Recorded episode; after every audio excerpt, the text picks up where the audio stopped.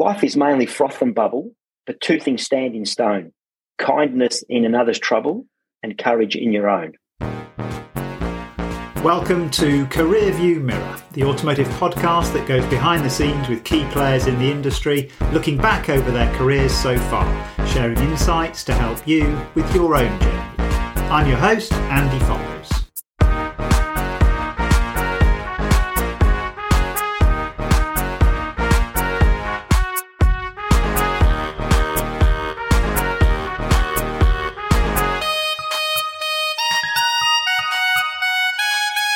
Anthony Robesco, listeners. Anthony is the managing director and founder of EcoSmart Group in Melbourne, Australia. Since launching in 1991, EcoSmart Plumbing and Drainage has developed a strong reputation for consistent delivery of reliable, quality plumbing and drainage services. EcoSmart's strength is its highly skilled staff who are committed to the success of their clients' projects, backed by the highest quality procedures developed across thousands of successful jobs. As well as plumbing services, EcoSmart are builders and developers who pride themselves on their comprehensive understanding of volume building processes and are committed to growing their partners' businesses. Anthony's an entrepreneur with an incredible passion for nurturing and growing people. I've been working with Anthony and his team for a while now, and I was so struck by the way they operate that I asked him to join me to talk about his career journey and the business he's developed. Whilst Anthony is not from an automotive background, you won't be surprised to learn that when it comes to people topics, there are examples from his industry that are highly transferable to our world. Our conversation covers his early years growing up and his ambitions to become a professional cyclist, which ended abruptly and prematurely. We talk about the very tough early years of building the business and the point when he almost gave up.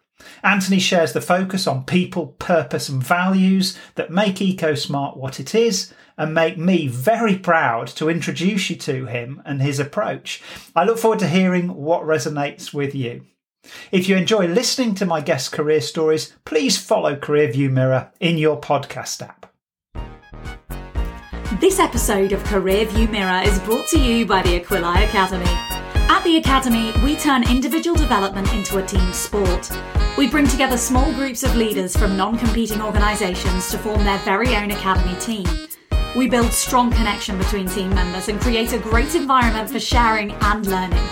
We introduce the team to content that can help them tackle their current challenges, and we hold them accountable to take the actions that they decide are their priorities. We say, we hold our team members' feet to the fire of their best intentions. We do this internationally with teams across the world. If you'd like to learn more about the Academy, go to www.aquili.co.uk. Hello, Anthony, and welcome. And where are you coming to us from today? G'day, Andy. I'm coming from Melbourne, Victoria. It's uh, it's cooler here, but um, we're, t- we're getting closer to winter. Very nice. So, a town, Melbourne, a city I've spent plenty of time in and absolutely love being there. I can picture you there. Where did it start for you, though? Where were you born and where did you grow up? I was born locally in Werribee, uh, just at the old Werribee Hospital, I guess. Did all my schooling here at Werribee and really haven't really uh, left town. I've, I've travelled a fair bit and I've experienced a, a, quite a bit but my, my childhood and my adolescent and my work life has all been local. And you come from Italian descent, don't you? So tell us how you came to be in Australia. I, I did. So I was born here, but my parents um, uh, immigrated out from Italy in the in the early fifties with my two brothers. So I have um, two older brothers, and I have one that's eighteen years older than me, and one that's twenty two years older than me. So effectively, I had mum, dad, and um, and two brothers that were like parents as well.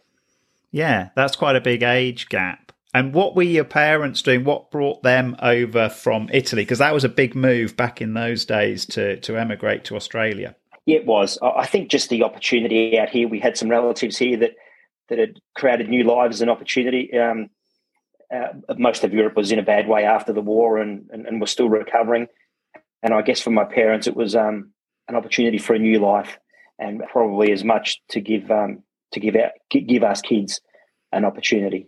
Yeah, I'm always curious. I ask my guests what uh, sort of work their parents did because of uh, seeing what they might have had visibility of the type of jobs they had visibility of when they were growing up. In your case, there's your parents. There's also you had older brothers uh, who were working perhaps as well. So what what did your parents do and what did your brothers do? Yeah, so my father was um, my father was a carpenter. Um, so he uh, he was a carpenter over in Italy and, and pursued that when he came over to Australia.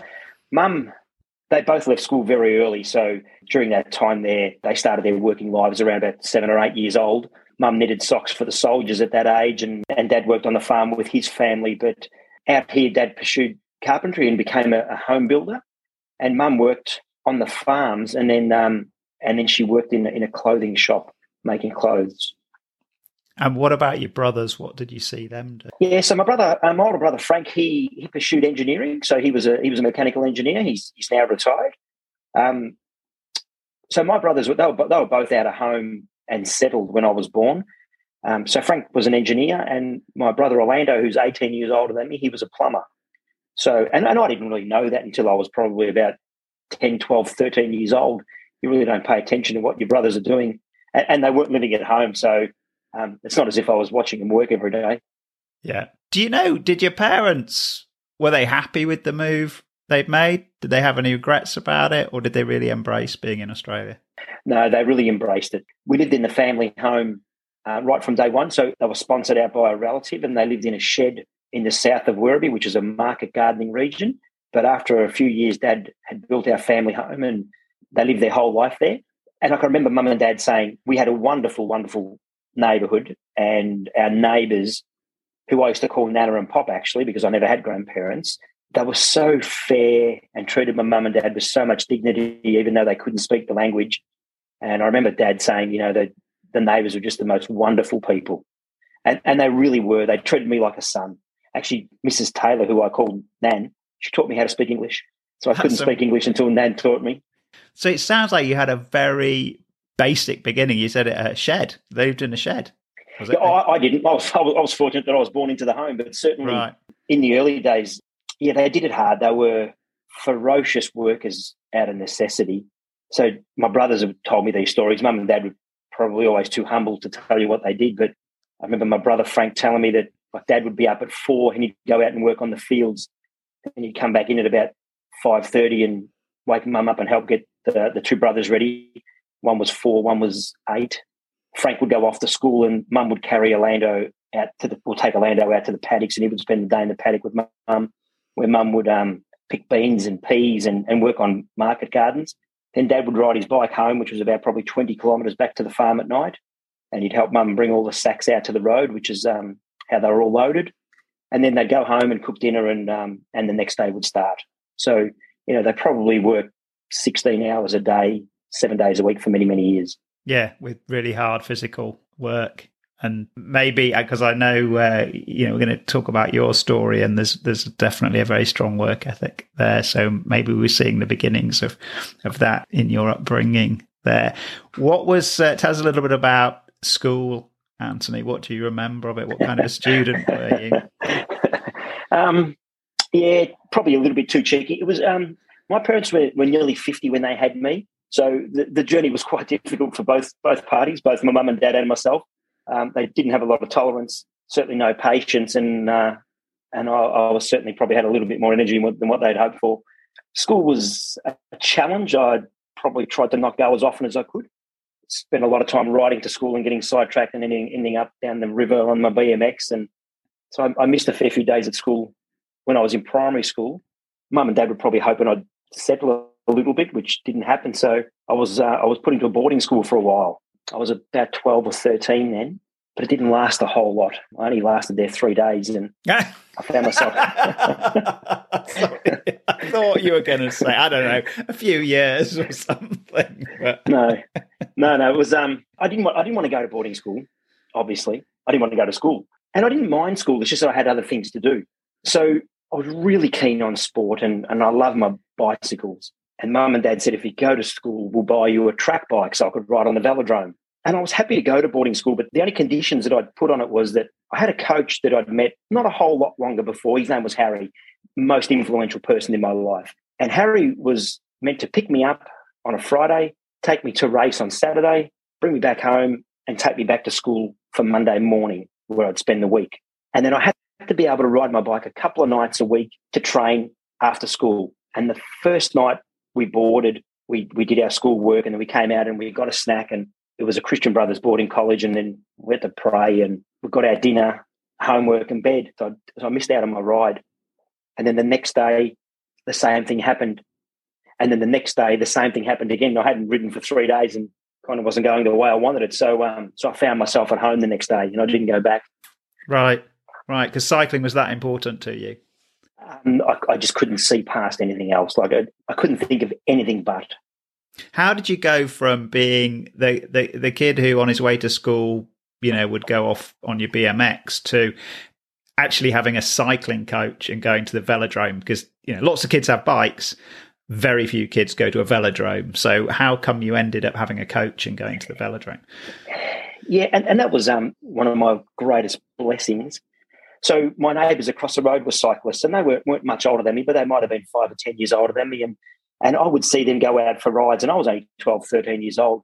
And um, I never had a suitable bike to do that, but I would see them go training and go for rides. And I, I followed one of them down to a race on a Sunday morning and and I just watched, and I met. That's where I met my coach and and a long long standing friend.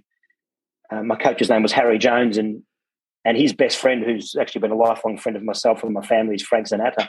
So I, I was introduced to them, and I and I watched the race, and then I rode home, and I went back the next week. But my parents weren't happy that I went there because it was actually a professional cycling club, and it was um, I was only a kid. I was 12, 13, and the club was most. It was an adult club and after the race, there was plenty of beer drinking, and you know, it, wasn't probably wasn't an environment for a thirteen-year-old. So I told, um, I, I, went the next weekend, and I, and I said to Harry and Frank, I said, "Look, I'm not allowed back." But I wasn't allowed back the second time, but I snuck there, and um, and then I told him, "Look, I, am going to have trouble getting here every weekend because my, my dad will wring my neck if he catches me." So Harry and Frank put me in the back of their car on the way home and, and brought me home and introduced themselves to my parents, and they forged one of the strongest relationships my parents had in Australia and that's where I got to meet Harry. And Harry was in his 60s when I met him as well. So Harry was what, what I would have considered, he, he was relatively old. I was 13, he was probably mid 60s. So there was quite a gap between us. Mm. So he recognized, sounds like he recognized this was an opportunity for you and he didn't want you to be denied it because of a, of a fear that your parents might have had about it leading you astray, sort of thing. Yeah. Looking back, that, that visit to the race, meeting Harry, is probably the greatest directional change that anybody could ever uh, have come across. It was it's been an amazing journey, and all thanks to that one meeting. Let's in a moment we'll talk about. I'm going to ask you about you know what happened for you with cycling and how far you took it. Before that, though, we were talking once, and you told me a story about your mum, and uh, I just want to ask you to share that because it's indicative of your parents really cared about the values that you were brought up with. And I remember you telling me a story about your mum and how she would take you to pick the others up, up from the school bus and she'd give you a bag of lollies or sweets, as we call them over here. Can you just share that with us? Yeah, that's one story that I've only been able to tell probably in the last five years. It was um, it's it's the probably the single biggest lesson that I've ever been privileged to, to be part of. But in, in a nutshell, mum and dad were, were, were, pretty hard as well. Like, um, uh, uh, uh, mum had broken my, my arm with a rolling pin. I'd, I'd plenty of whack, So the, the, Europeans aren't scared to hit and they, and they hit hard.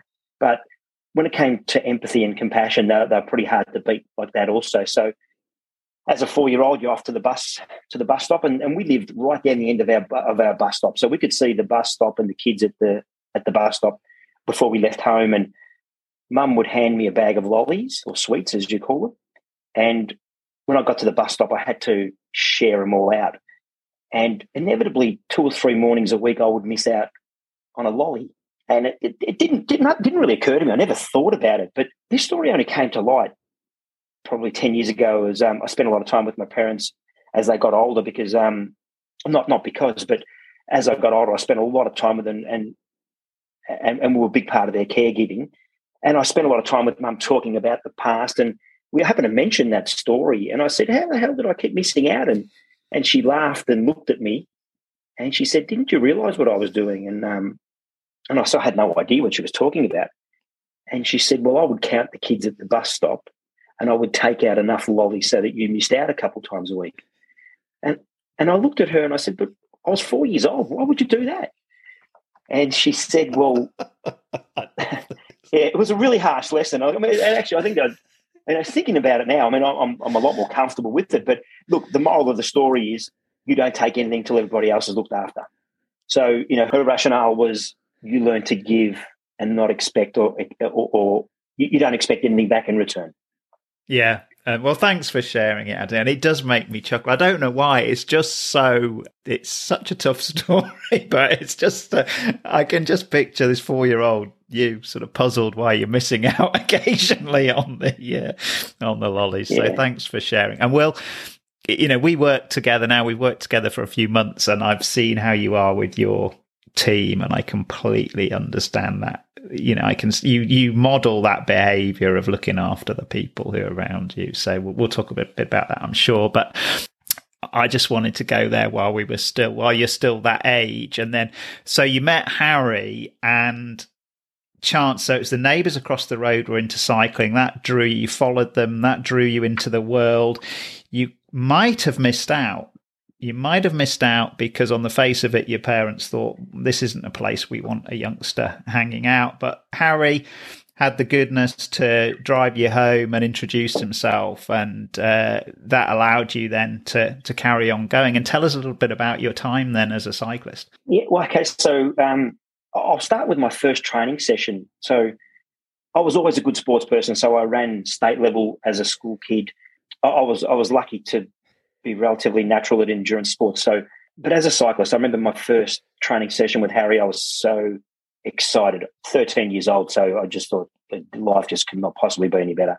And as much as I wanted to ride my bike, our first training session was learning a poem, and Harry wouldn't let me ride my bike until I learned this poem, and it took me two blasted sessions to, to memorize it. And I, I ended up having to write it on my on my headstem, which is the, the piece that connects your handlebars, and and I, I put it on some paper and, and, sticky taped it to my headstem because if I couldn't remember it, he wouldn't let me ride my bike. And that poem has become my gospel and something that I revert back to and live by to this day. What is it? What was the poem? The poem's called Froth and Bubble, and it's um it's it's it's only four lines. So Harry was an atheist and he, he didn't he didn't believe in religion, but I've I've never ever come across a, a more Christian person. So the poem is Life is mainly froth and bubble, but two things stand in stone kindness in another's trouble and courage in your own. And he wouldn't let me ride my bike until I, obviously, you can tell I know the poem backwards, and, and I had to learn that before I could ride. He was not just interested in developing you as a cyclist, it sounds like. He was taking you under his wing, and this was going to be a, a very rounded coaching experience. And it reminds me, um, I don't know if you've seen the Karate Kid movies uh, from the 80s, Anthony, where the guy just wants to learn karate and his coach, Mr. Miyagi, I think it is, has him washing the car and wax on and wax off and all this stuff he has to learn before he's allowed to go near uh, any karate moves. So it's uh, very, very similar. Harry was um, seeing where I am now Harry wasn't training me how to ride a bike. He was training me how to learn and how to treat others. I love that. How to learn how to treat others. I, w- I recently read uh, Legacy, the book about the All Blacks. Uh, and um, there's a line in there about oh i'm gonna i'm probably gonna butcher this but it's something along the lines of you know great people or great humans make great all blacks so first of all start building great people and then then then work on the uh, the rugby stuff. Yeah, so, you did right. Um, you said that was life changing getting into that environment. Your first training session was uh, learning a poem rather than getting on the bike. What happened from there? Um, I, was actually I was fortunate. Within six months, I'd, I'd, won a state title. I wasn't fortunate. We'd worked towards it. Harry was very strategic, um, and Harry's motto was the least amount of the right training possible. Right. That was his motto the least amount of the right training possible. And that was more so that as a 13 year old, you weren't taxing your body overly. He, Harry was, um, because I, I, was racing against kids that were really pushed hard by their parents. Harry was the opposite. Harry knew it was a long game and he was trying to. Uh, to get me to the older ranks in, in perfect condition to to take on a new life. So he wasn't interested in short interested in short term success at all. Right. So we do a lot of Seven Habits work together, Anthony, and that just makes me think of the PPC balance. You don't kill the goose. He he saw this as a long game. Don't burn you out as a 13 year old when the goal is to get you to the upper age groups. Yeah, very very much so. And, and from then it progressed pretty quickly. Like I think I was um I'd won about seven or eight state titles.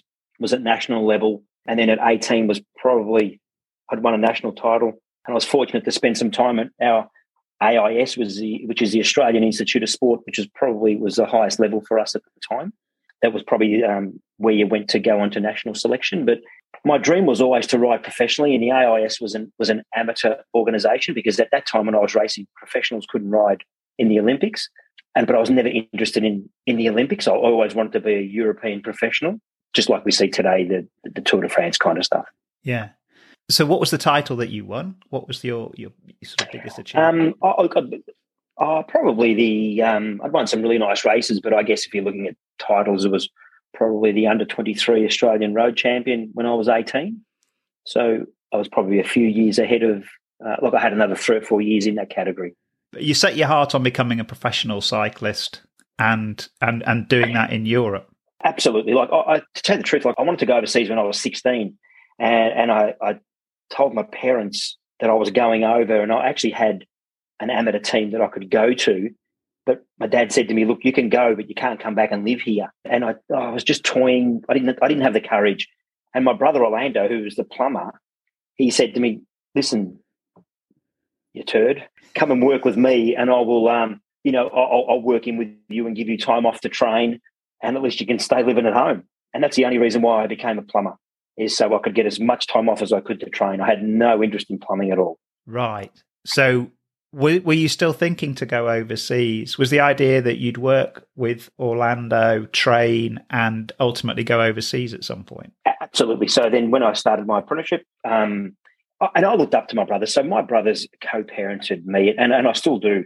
So I live with them as much as I live with my parents. So I'd either be with one brother and their family, like uh, my nieces and nephews are only a few years younger than me, so I spent a lot of time living with my brothers and, and still very, very close to them. Like they effectively, I had three sets of parents.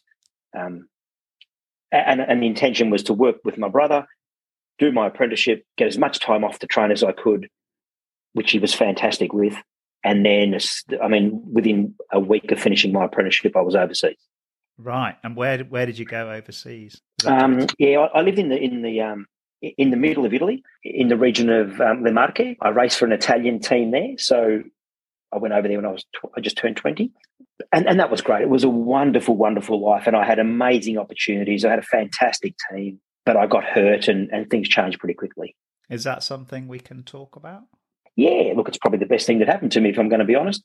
In, in a nutshell, what happened? We were on a starting line, ready to start a race, and I was at the back of the bunch, and we were just standing over our bikes, listening to instruction and I heard people yelling and people scattering, and, and I just had my head down. But a drunk driver just drove straight over the top of us, and we were hurt pretty badly. And I saw I recovered from it, and I was able to race again. But I was I was never the same. I, I think I've had probably ten surgeries on my back and hips since. So um, I was only it was thirty years ago. It was more than thirty plus years ago for me. But uh, I was hurt to the point where I was never going to be a professional. And up until that point, it had been tracking well from a oh, very point of view. Yeah, yeah. Like you, you can never you can never presume or, or, assume where you may have or what you may have reached, but I was confident that I could have made a living out of it. Um, but um, I have no regrets. I actually had surgery. I came home. They wanted to operate when I was overseas, but I thought, well, if I'm going to have a back surgery at 20, I, I want to come home and have it done because my season was done. So I had surgery in September here, and then I recovered, and I was with my partner at the time, wife now Sue. We've been together since we were seventeen. My brother had a caravan up at the Otway Ranges, so I went up there to do some training. And the first time I got on the bike and did a long ride, I had the my leg went to sleep again. So I came back and I bought a phone card at, at the milk bar because there was no mobile phones then, were very new. And I rang the team in Italy and I said, "Look, I'm I'm done. I'm finished." And they said, no, look, we'll have someone there on Wednesday to, to bring you back. So they were going to fly someone out from Italy that, that day to come and pick me up and take me back. because they thought they could operate over there for the second time. And I said, look, don't come. I'm not coming. I'm, I'm done. And then we, um, I, I, packed my bike up and I went home and that's it. I hung it up. And within four or five days later, I'd, I started a plumbing business. You said you've got no regrets now, Anthony. How was it at the time, though? I'm a realist. I don't need a lot of time. I feel I have a really good ability to not kid myself. And to be elite, you need to be physically perfect and I was never going to be. So if I couldn't have it all, I didn't want any of it. If you couldn't have it all, if you couldn't be elite, you didn't want any of it. Uh, and then, so five days after that phone call, you were working as a plumber. Well, I came home the next day and then I, I found an auction house the day after that and I bought an old panel van. It took me two days to get it registered and roadworthy and some signs put on the door. And I think by the Friday, so I came home on the Sunday, and by the next Friday, I was out knocking on doors looking for work as a as a plumber. All right, you'd done your apprenticeship before you went to Italy, of course. So you had, had. that, and you just set out with your van and started looking for jobs. How did you get those first jobs? I knocked on doors. Uh, I, I went round to um, I drove around to display homes and uh, and I'd drive around a site and you'd see a sign on a fence and I'd ring the builder and um, I just drove around and asked. I, I, subcontracted to a friend of mine. We went to trade school together and his name was Shane and Shane was 20 years older than me. So he was he was in his mid 30s when he started his apprenticeship and he had a he had three kids. And Shane started his own business before I did. So I worked for Shane two days a week and I wouldn't do any more because I allowed those other three days for myself to drive around and look for work. So as much as I could make a living working for Shane quite comfortably. I knew if I didn't dedicate the time, uh, even though I wasn't making a cent, if I didn't dedicate the time to growing my own business, I never would have got going. So that's a choice you took that not everybody would take, Anthony. Already there, you were thinking you could have just worked five days a week for Shane, but you you recognise that that wouldn't allow you to build your own business. So w- where did that come from? Do you think that recognition that if I'm going to do this, I'm going to do it, and I'm going to build a business? I, I guess that's probably subconscious conditioning from my parents. Um, my, my, father was self-employed. My brother was self-employed. It was tough times back then because we'd gone through the '88 GFC, which I think the whole world went through. Um, now that didn't affect me because I was effectively still a kid riding my bike. But to start a business in 1991, it was pretty tough times. It certainly was here in Australia. It, it just didn't occur to me to do it any other way. I, I, honestly, I'm, I'm, probably really lucky that um, I, I operate a lot of time with blinkers on and rarely see. I don't rarely see it, but I refuse to let, I guess, potential defeat affect my decision. There's something about being able to get to the level that you got to in cycling that any guests who've got to a a national level in in sport tend to really be able to dig deep and knuckle down and and get focused. So that's makes a lot of sense. I think there's a paradigm there that you didn't start plumbing you started a plumbing business. That's there was from day one there was that without even maybe thinking about it, as you say, subconsciously, you were you were starting a business, you weren't starting a job. Yes, but gee whiz, the first fifteen years were tough, and and that probably comes down to not having any good mentorship. Um, it comes down to not knowing where to ask for support, and, and I wasn't mismanaging it because the business has always been a little rocket ship, but I suffered and and put the family through a hell of a lot of stress because of the way I went about it. So yeah, I, I started a business, but I really didn't. I didn't start building a business till I was in my mid thirties. So how long, in terms of yeah, what's the time frame there? Then yeah, pro- probably probably yeah, about thirteen years. So I was always very good at. Well, I shouldn't say that, but you know, I, I was quite capable at whatever I tackled and and and tried to do. So plumbing was no different to sport for me. So in the early days, I didn't remember this, but we had and a, someone I'd worked with came into work 10 years ago and he was recounting a story how I ran out of the house that I was working on and I was only 23, 24 years old. And I ran to my to my van and, and I started jotting down in, in a diary. And, and I was all excited. And he asked me what I was doing. Well, apparently what I'd done, I'd, I'd achieved a new personal best in, in how quick I could install a toilet. And I would record. that shows a mindset, doesn't it? Mm, so I would record what process I used and what sequence I used and what drill bit I used. I'm not particularly passionate about plumbing and, and never have been, but but I'm really passionate about improving. And for me, it's just been one one big game where I would do something and then look to change it up and see how I could do it differently or better. And it hasn't stopped to this day. Each day I go to work and sometimes chuckle at what I'm trying to to achieve in, in such a minor way. Oh, there's so much in uh, so much I want to talk about in what you've just said. Anthony. So there's a book called Black Box Thinking by Matthew Syed, and he talks about he he spent some time with um, one of the cycling teams, the Sky Cycling team, I think it is, and they talk about marginal gains. So just these tiny little improvements that they made to, you know, maybe the type of fabric of the jerseys and the, the sequence of things. Were they doing that? Were you exposed to that when you were a cyclist or is that no, so that's not something that's. Um, sorry, listeners, you can't see Anthony shook his head then, and I realise you can't see that. But uh, no, so you weren't exposed to that. I didn't think that that would have been going on at that time, but it sounds like you've taken that approach anyway. You were taking it to your plumbing. You were really focused, and it would have been anything you did. It would have been done in the same way because you get more pleasure and satisfaction out of improvement and self improvement and beating personal bests and things. So these incremental gains. It sounds like you know, it's like the Red Bull pit stop. You're you're applying that to plumbing. You know, how can we can we change this toilet or whatever it is? Yeah, as quick. It's interesting you mentioned black box thinking because we had someone at work that's doing a little bit of work with us, and he looked at me and he came. He comes from a training background, um, and he, he was a trainer at Boeing and, and places like that in the in the aircraft industry.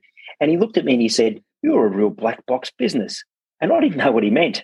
But but I guess from an early early age, when something would go wrong, I would just stop, and the first thing I'd ask myself is, "How did that happen?"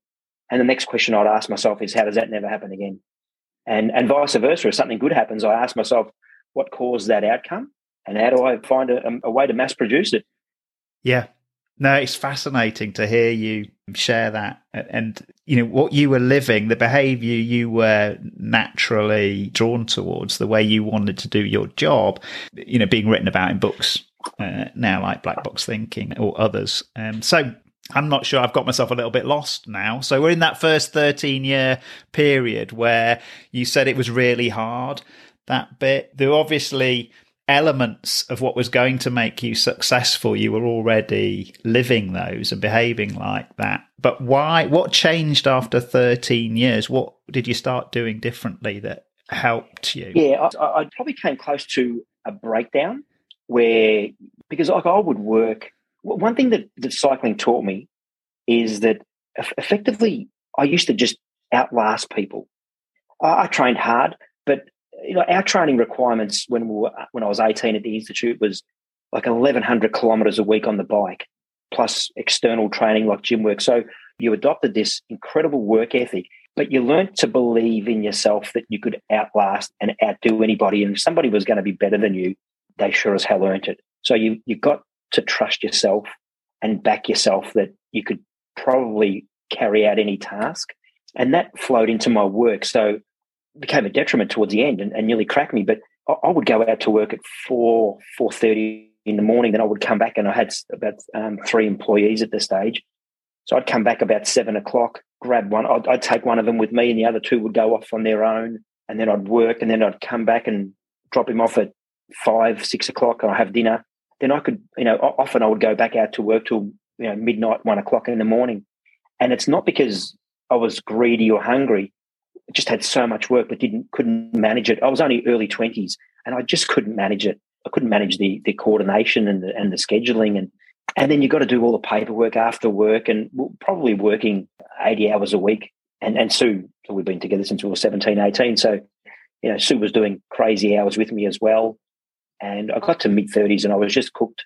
I was I was really in a bad way. And, and, and I actually wanted to get out of the, out of plumbing altogether. And I wanted to sell the business, but um, it wasn't very sellable because it was all me. So um, I, I, just needed a break from it at the, at the time, I guess. So you didn't sell the business. What happened instead? Yeah, so I had a good look at myself and some mutual friend of ours, Alan Crooks, who happens to be my neighbour. And I would be out, and where I worked out of at the time was because we live on a rather in a, uh, large blocks, and my my workspace was very near to where Alan is, and and I would see him every morning, as calm as can be. Like I've never met anybody more calm than Alan, and yet I'd be like a cat on a barbecue. I, I spent the previous ten years like being sick every morning before I went to work as well, so I was that worked up that that I would I would vomit every morning, but as soon as my feet hit the ground, so I was in a I was in a pretty bad way at times. Um, and then I'd come out and see Alan. It was just operating like he's uh, like he's in a glider. Everything was so smooth and calm. And and I just I thought to myself one day, I'm going to be like him. And I just decided that work will never rule me again. And, and I just it was just like a decision almost like I've, I've, I've, I've never been a drinker. I've never had an addiction that I've had to give up, but I almost had to just blank my current mindset out and just commit to never ever putting myself in that position again. And, and I haven't.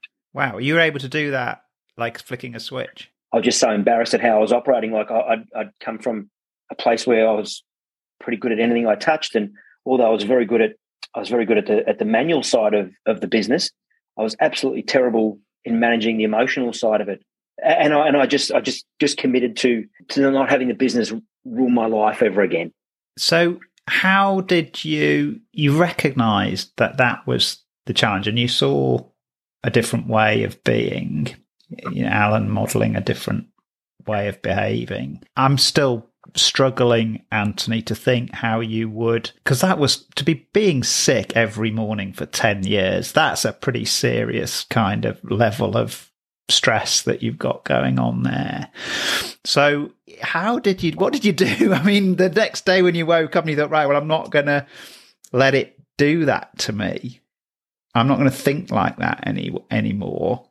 What did you? How did you behave differently? What did you? You know, how did that show up? Yeah, well, I, well, I wanted to sell the business, and I moaned and groaned for so long that Sue said to me, "Either shut up or sell the bloody thing. Like, stop, stop moaning." So I looked at the business and I thought, you know, when you retire, you don't just pull a roller shutter down on an investment property or on something you spent your life building.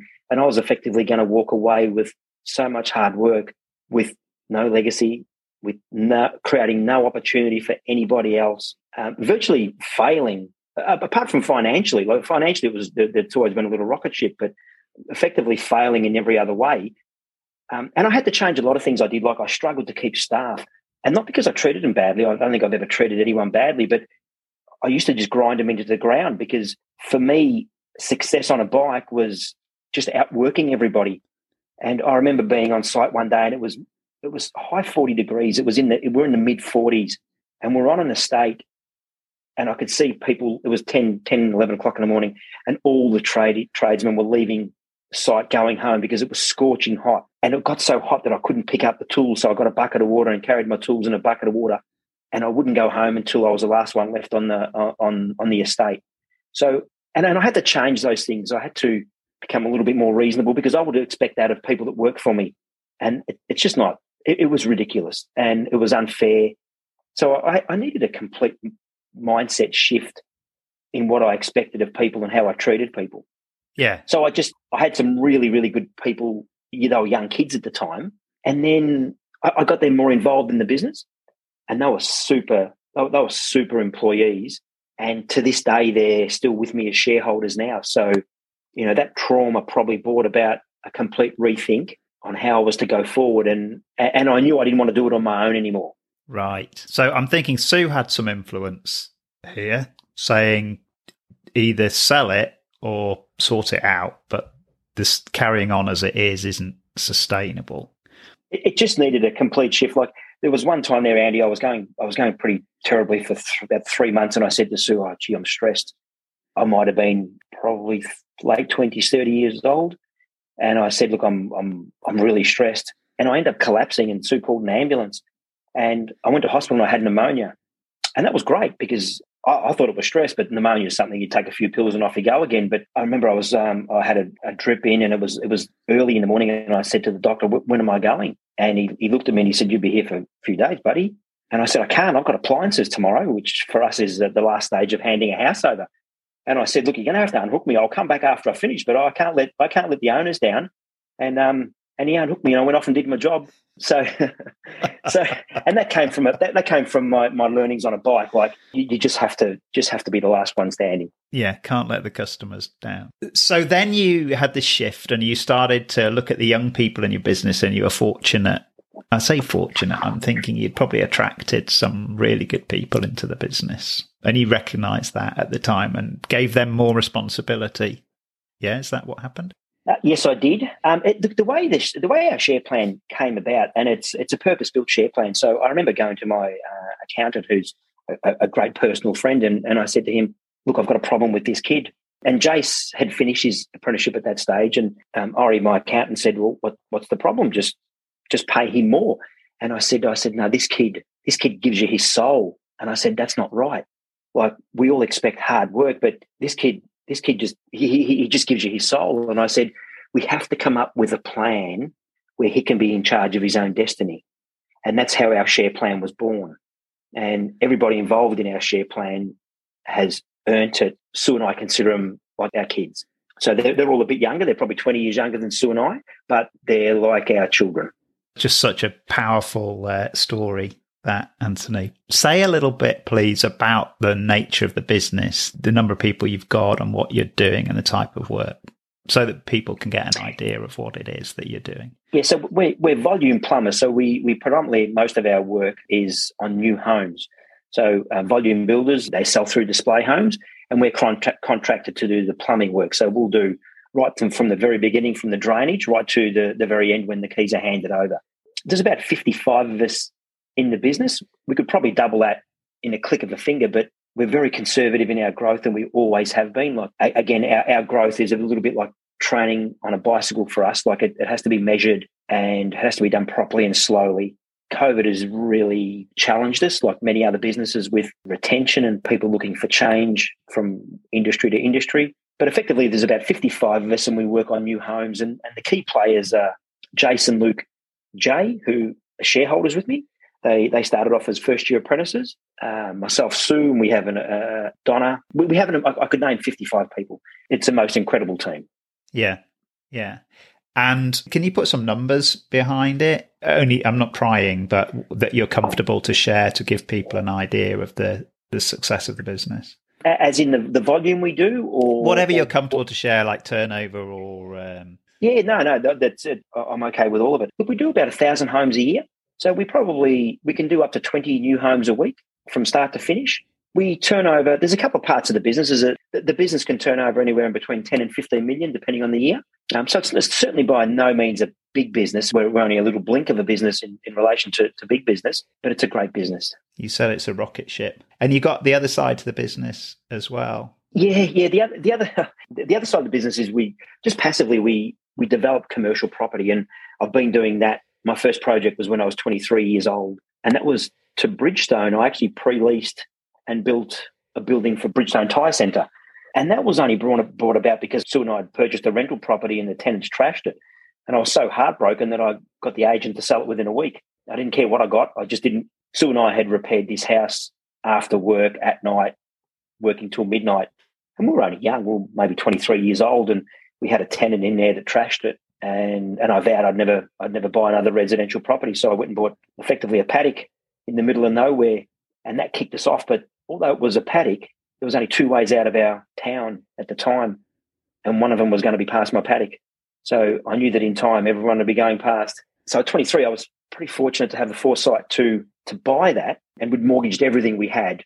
At the time, we bought that, and we could have probably purchased two houses or three homes, and, and I and I put it towards an industrial block of land which caused a hell of a stir at home because I was effectively almost kicked out of the will. So my parents are very, very conservative, old school bricks and mortar kind of people. So they weren't really happy with me when I did that. It's really interesting for me listening to that, Anthony, and thinking so your parents were entrepreneurial and, and they, you know, your father always worked for himself, and that's where you think you had this, you know, deep rooted understanding that's what you would do when you started plumbing, you were going to start a business. And yet there was a level of risk they weren't comfortable with. And you had a, a very, I think, a very young age, 23, already stretched beyond what they were comfortable with by buying that industrial piece of land. Again, again from sport, you've got to you've got to learn to back yourself. Because if you don't back yourself as a sports person, stay home. Inevitably, many times during the course of an event, if you're not backing yourself, you're just wasting fuel getting to the event.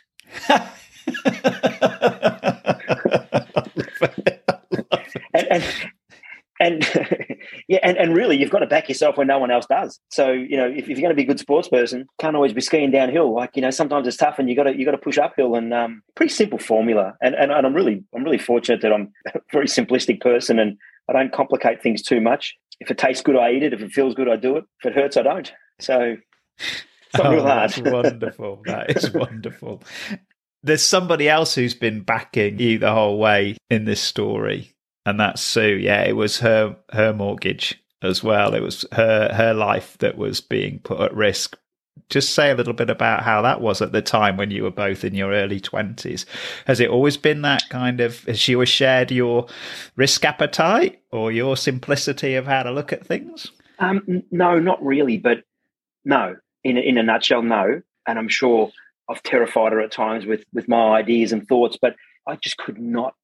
And I don't know of any other couple, and we all got lots of friends. I don't know of any other people I know that's had the support of their partner like I have. Like it's like Sue. Sue's been with me till midnight, sweeping and cleaning and building, um, as well as raising our three kids. So you know, um, yeah, the ideas might probably pop out of my head first, but Sue gets left with um, with all with all the work on how we're going to make it all fit in.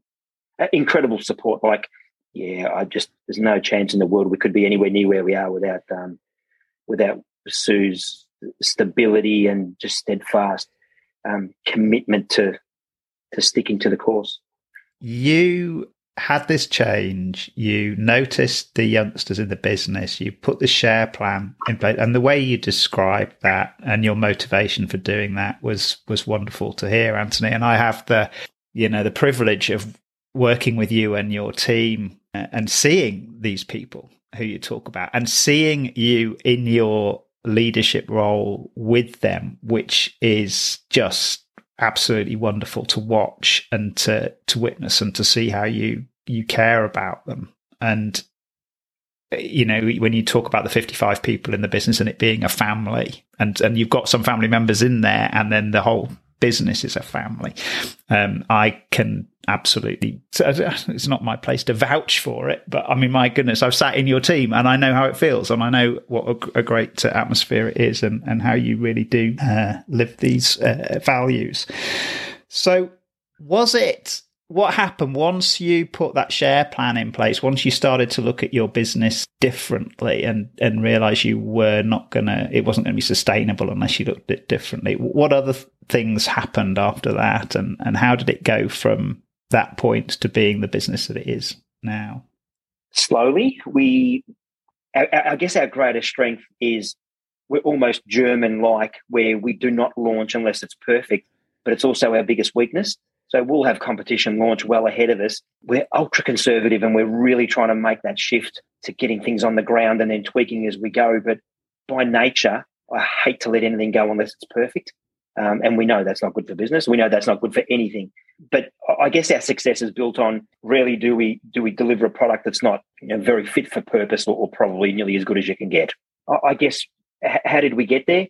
There's an endless pursuit for improvement, and you know, like uh, my, my kids are heavily involved in the business, and they've been two of them work in the business, but all three of them have been fully exposed to the accounting side of it, to the strategy side of it from an early, early age. We have this great opportunity to to teach our kids. And what better way to do it to actually let them see how a, a business runs from the inside? So, and our kids have been um, heavily involved with the workings of the business from very young. Yeah. So you brought the kids in, you've shown them everything, you've had transparency there, you've treated it as a learning journey, a learning opportunity for them. You've developed gradually. You're very mindful that you probably ought to dial down the perfectionism if you like, that having not wanting to release things that aren't perfect is maybe not ideal in the environment, but I imagine quite difficult to to break away from. Is there a moment, a, a deal, an event that happened during the co- company's life that was a game changer for you, where all of a sudden, when looking back, you think that's where we really stepped up, or it, has it always been this grinding away incremental improvement? Yeah, it has been predominantly the grind. But I, I guess what's happened probably from the last five years, there's so much learning, there's so much learning, there's so much on offer, there's so much to be taken from having a mentor. And, and that's, I guess, one of the problems or one of the downfalls of being completely self taught and not knowing where to source information or help.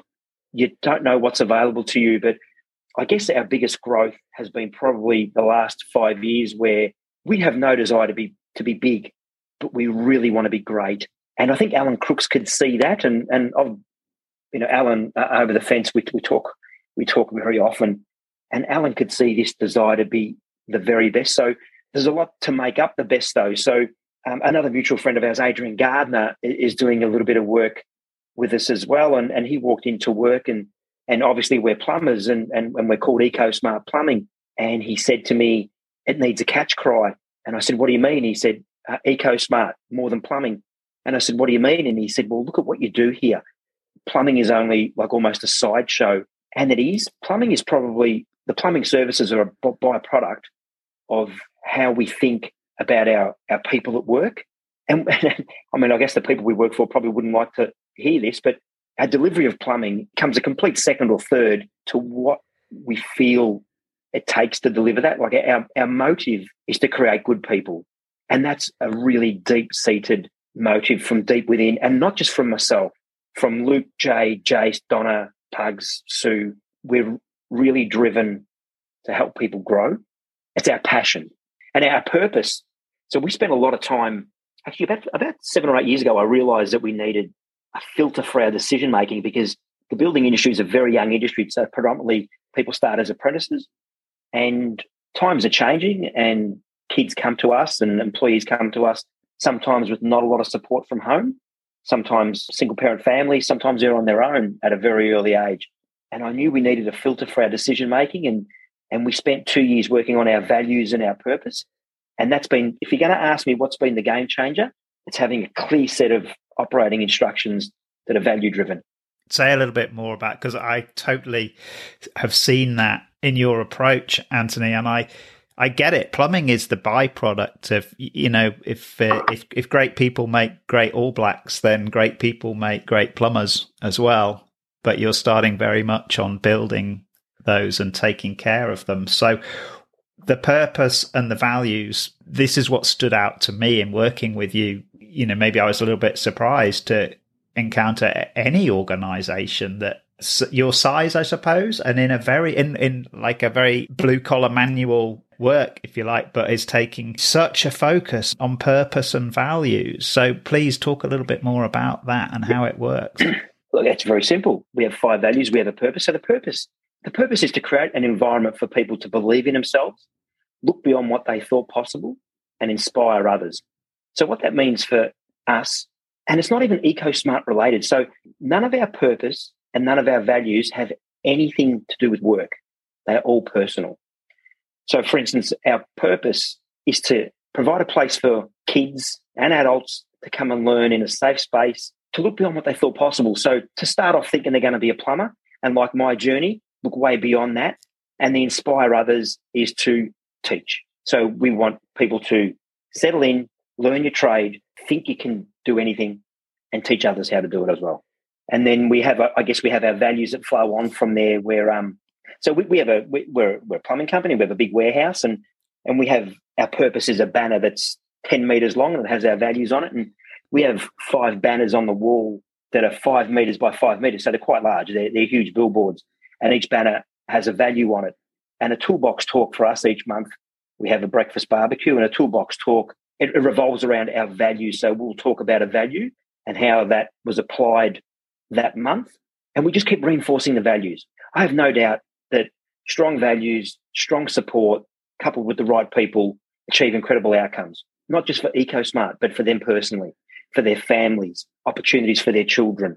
So, really, we don't think we should probably think about work more, I'm going to be honest, but the personal side's more important to us. Yeah, building those great people first. I'm imagining someone who might come and join you. You know, you said the business needs to grow and will carry on growing. And I'm imagining someone who might be thinking about coming to join you listening to this.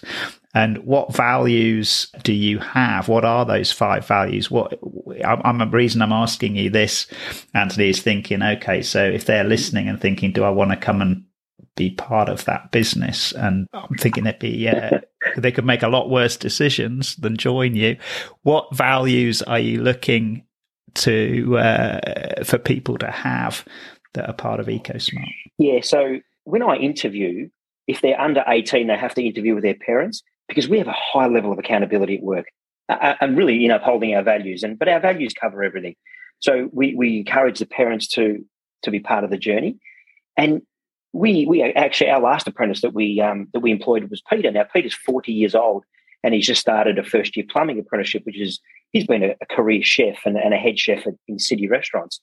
And I even and I said to Pete when he when he interviewed, um, you know, you're more than welcome to have your partner sit in on the interview. And he looked at me as, you know, why would I do that? But then as we got into the interview, the a big part of the interview process for me is I share our values with them, but also get them to read them, and uh, I ask them how they interpret the values and what they mean to them. And that's been a game changer in our employment. Like I can probably our success rate's probably like if we if we trial somebody, there's probably a 95% chance they'll they'll finish an apprenticeship with us. Um, and that's all off the back of an interview. So um, you know, I, I, give them our values to read and our purpose, and I guess the rules of engagement are really clear before they even hit the floor.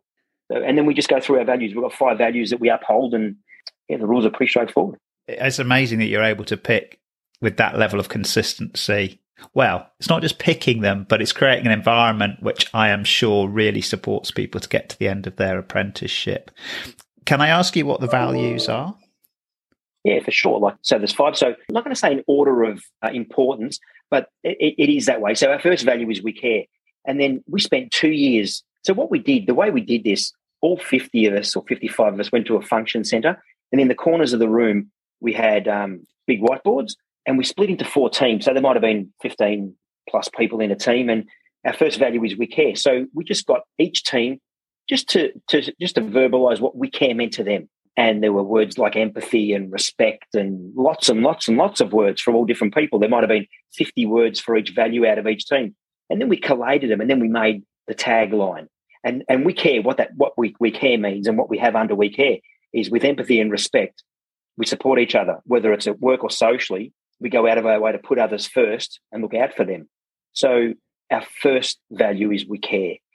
I'd like them to care about the trucks and utes and shovels and tools, but that's not what we care means. We we care about people, and not just each other, but people. And I, I guess if if I, if I dive deep into that, we go out of our way to put others first and look out for them. It's exactly what my mum taught me with the bag of lollies. so um, I love it how yeah. it comes together. Keep telling us, Anthony, because I think this is such good stuff. I think it's wonderful that you're you've taken this approach. So please carry on.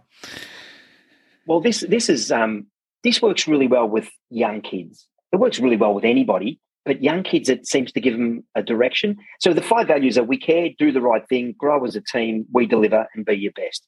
So we, we spoke about we care. So do the right thing starts off with trust as a foundation of everything we do. That's why we act with honesty and respect to make sure we only have a positive impact on others. So again, nothing to do with plumbing, nothing to do with performance, nothing to do with revenue or KPIs. It's about having a positive impact on others. So that's what that one is. The next one is grow as a team. So with grow as a team, we again that was a tough one because that one took a lot of massaging because there was a lot of different opinions on, on what grow as a team meant. But at the end of the day, we had to look at where our success came from and and our success comes from from mentorship. So grow as a team starts with, you know, we, we know teamwork is the best way to get the job done. Through shared knowledge, support, and mentorship, we continually challenge one another to be the best at what we do. So what we look for there is we have a mentor program at work. So when an apprentice joins us, he's paired up with a mentor, and that mentor effectively takes him on his journey through his apprenticeship. And that's why it's really really important for us to have really strong mentors because they are the ones that really teach our values even more so than what we do. Mm. So is that all? Have we done all five there, or are there some? Uh... Well, we got the, well, no, we we, we got we deliver. Yeah, so we deliver is I guess we deliver is a critically important one because again, this is very sport related for me. So we deliver effectively used to be called get it done, but the guys weren't happy with that. So it starts off. What stops us delivering? The catch cry for that is our can do attitude sets us apart from the rest. We find solutions and persevere with attention to detail to deliver quality outcomes. So again, it's it's it's an easy one for the boys to remember, and it's it's how we get our results. And then the last one finishes off with be your best. So everything leads to being your best, but I feel like you need to care for people, you need to do the right thing, you need to grow, you need to deliver to be your best. Can't be your best if you're not if you're not hitting those call them targets, call them whatever you like. But everything is geared to you leaving us. Hopefully you don't. But if you do leave us, we want to make you opposition ready.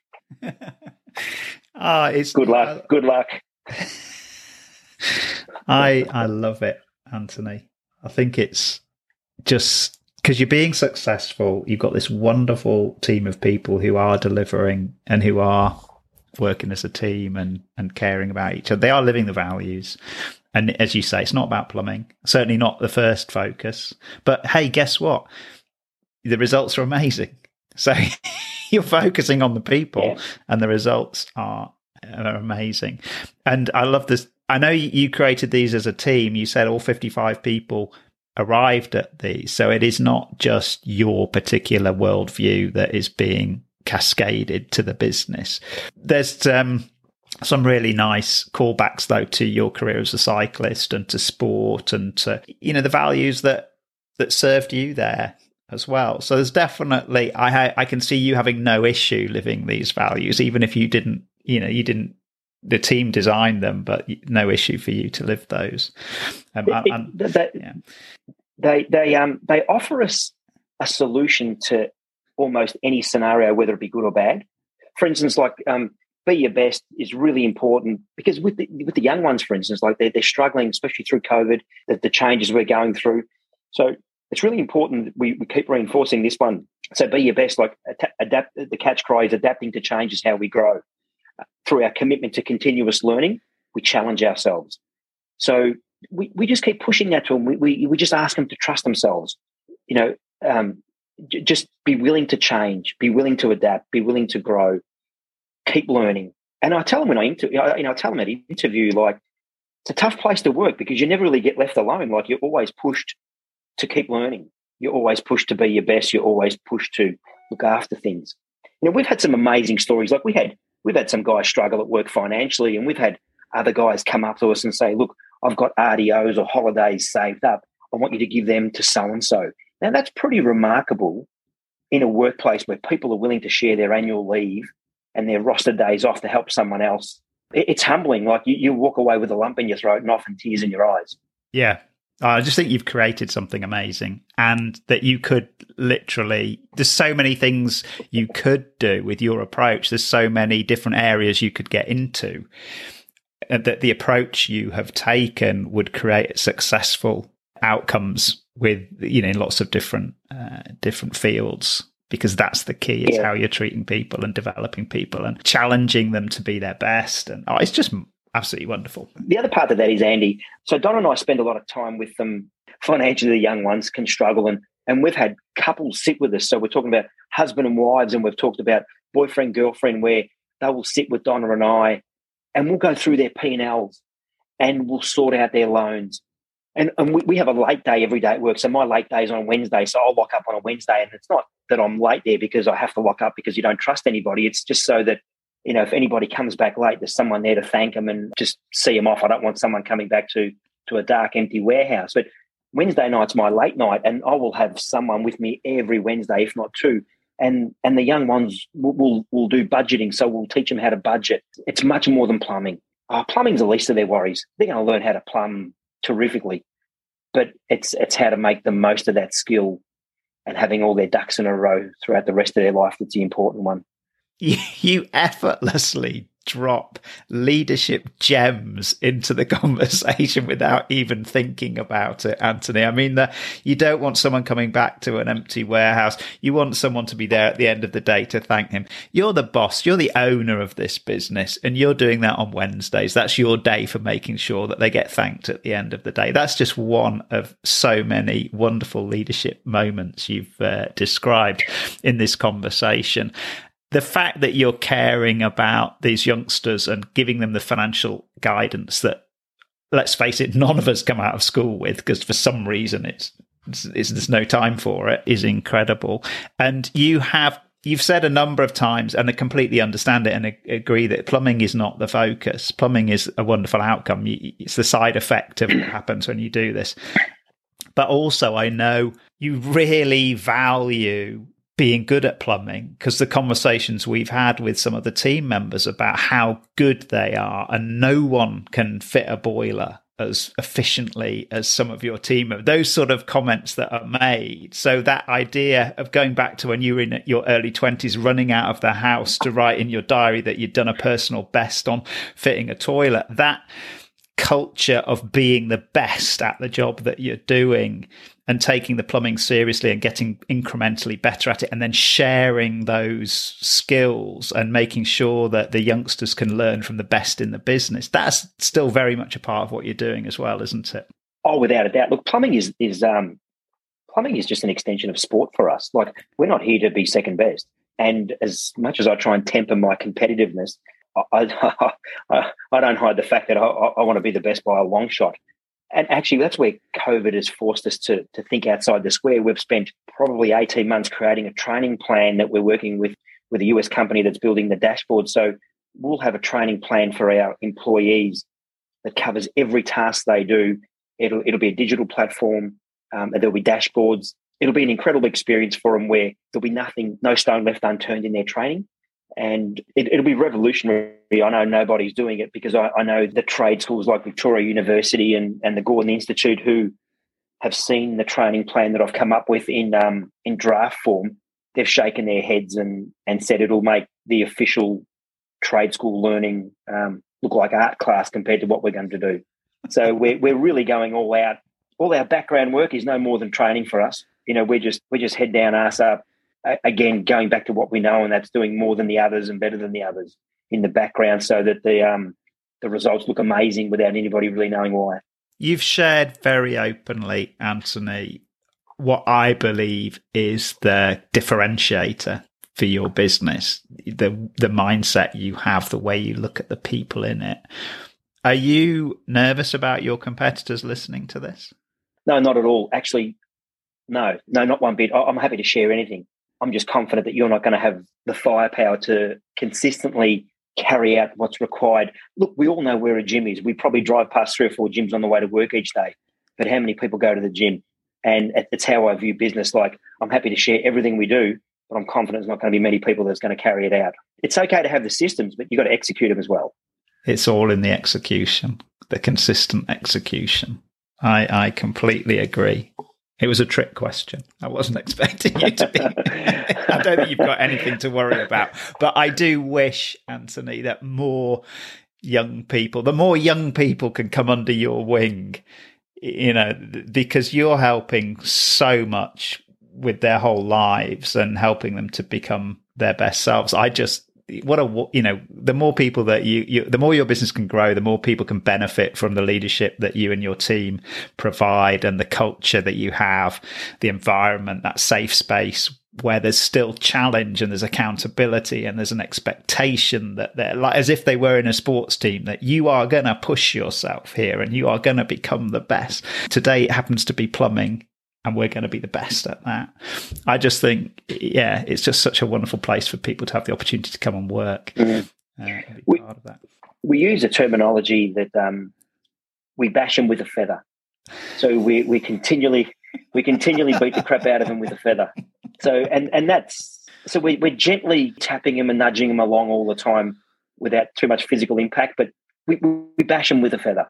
We wouldn't be complete or satisfied unless they reach their potential. Everybody has a different potential, but as long as you give yourself every chance to reach it, we're good with that. That's enough for us. Yeah. How big could the business get? How big would you like it to get? And I only say that in terms of how many people do you think you could be benefiting?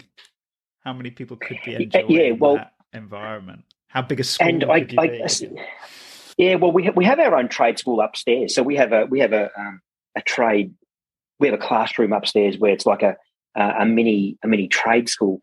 We do want to grow, and we want to grow for for a few reasons, but the biggest reason is we have such good people that if we don't provide opportunity for, we wouldn't be fulfilling our obligation and our commitment to them, but we would also lose them, and we and we know that.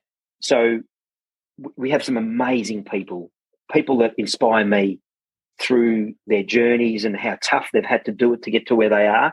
That they actually, you know, they, they I walk out, you know, I get to work every morning at six o'clock, and I don't need to be there at that time, but I do it because I want to walk around and and, and greet everybody and say hello to everybody. And and that fills my tank. I, I know how hard some people have had to work to get to where they have, the the journeys they've had in life, the turbulence they've had to endure and to see them come out the other end where they are with families and great dads and the sacrifices they've made are, are starting to pay off and it's just incredible. I almost feel embarrassed that I get this outcome out of uh, out of having other, having other people work for us.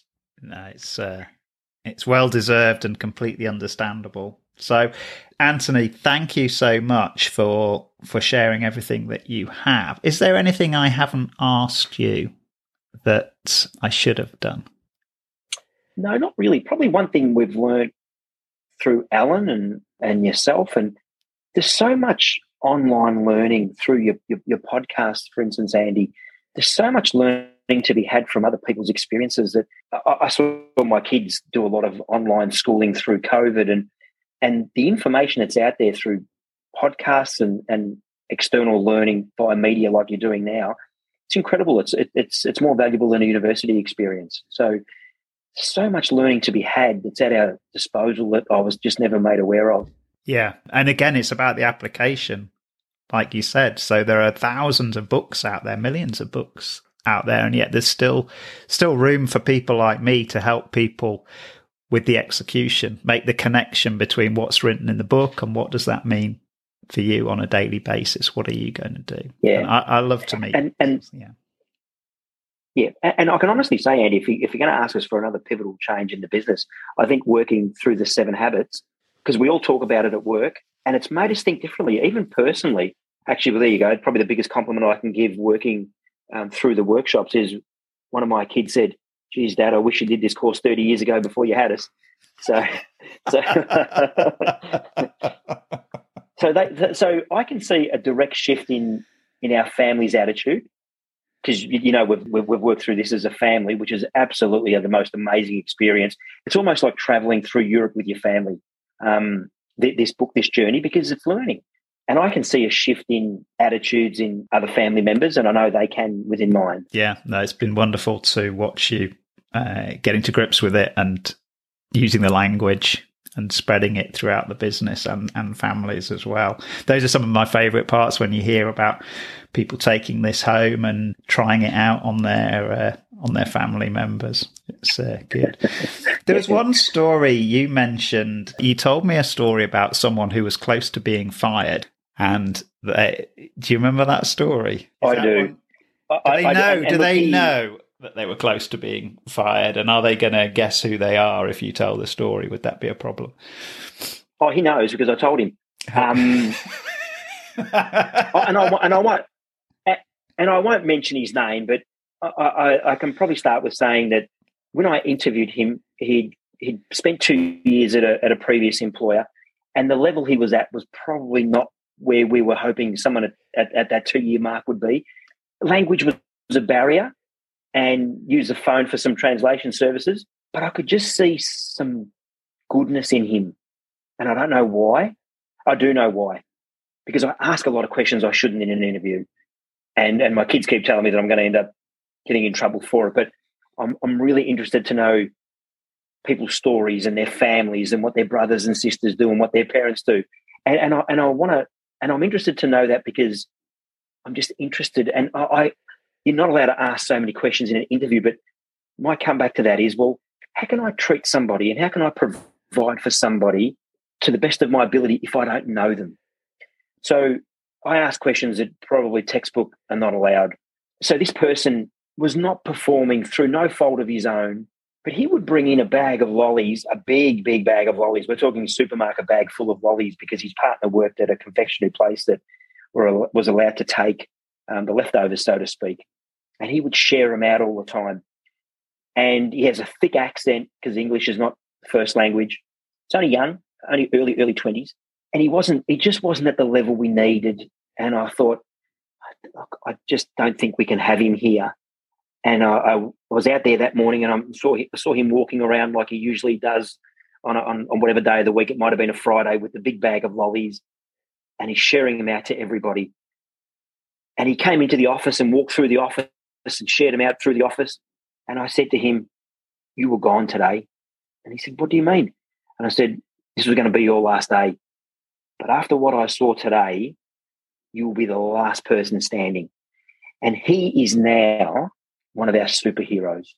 He is an unbelievable superstar. He's not only a magnificent person, he lives our values like no other. He's so good to his apprentices. He's such a good mentor. He's just, he's amazing.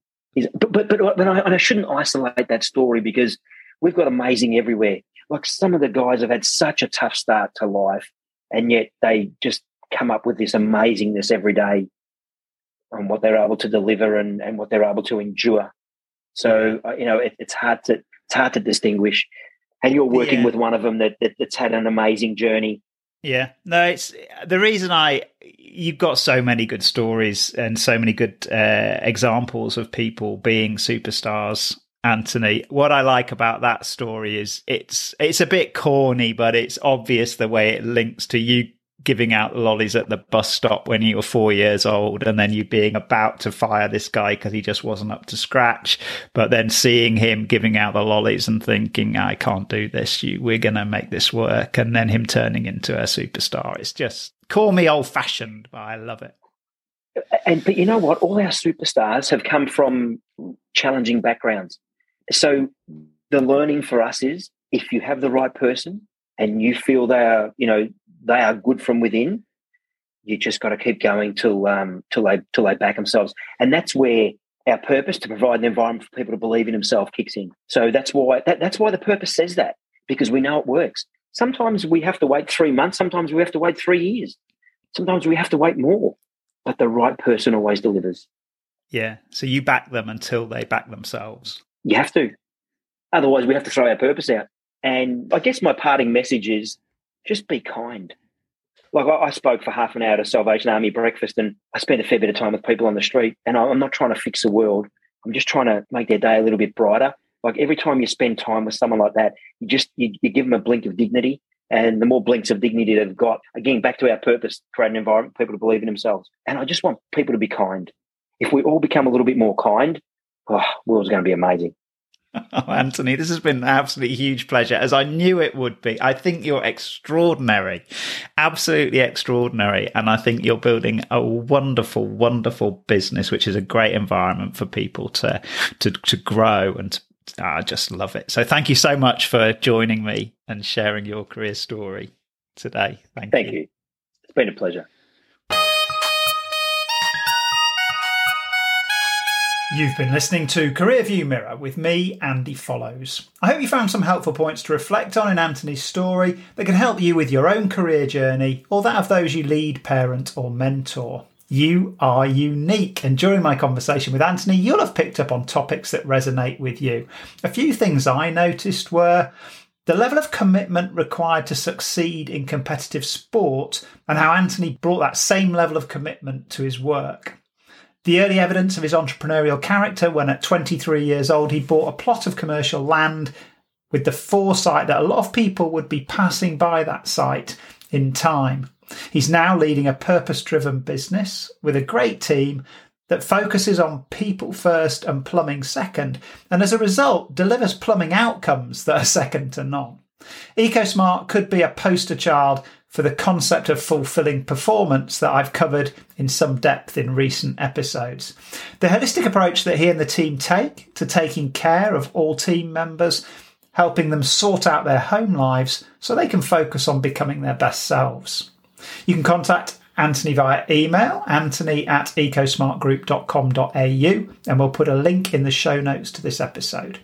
We publish these episodes to celebrate my guests' careers, listen to their stories, and learn from their experiences. And I'm genuinely interested in what resonated with you. Thank you to all of you for sharing your feedback. Thanks also to Hannah and Julia, who, as part of the Career View Mirror team here at Aquilae, work so hard to deliver these episodes to you. And remember, folks, if you know people who would benefit from hearing these stories, please show them how to find us. Thanks for listening.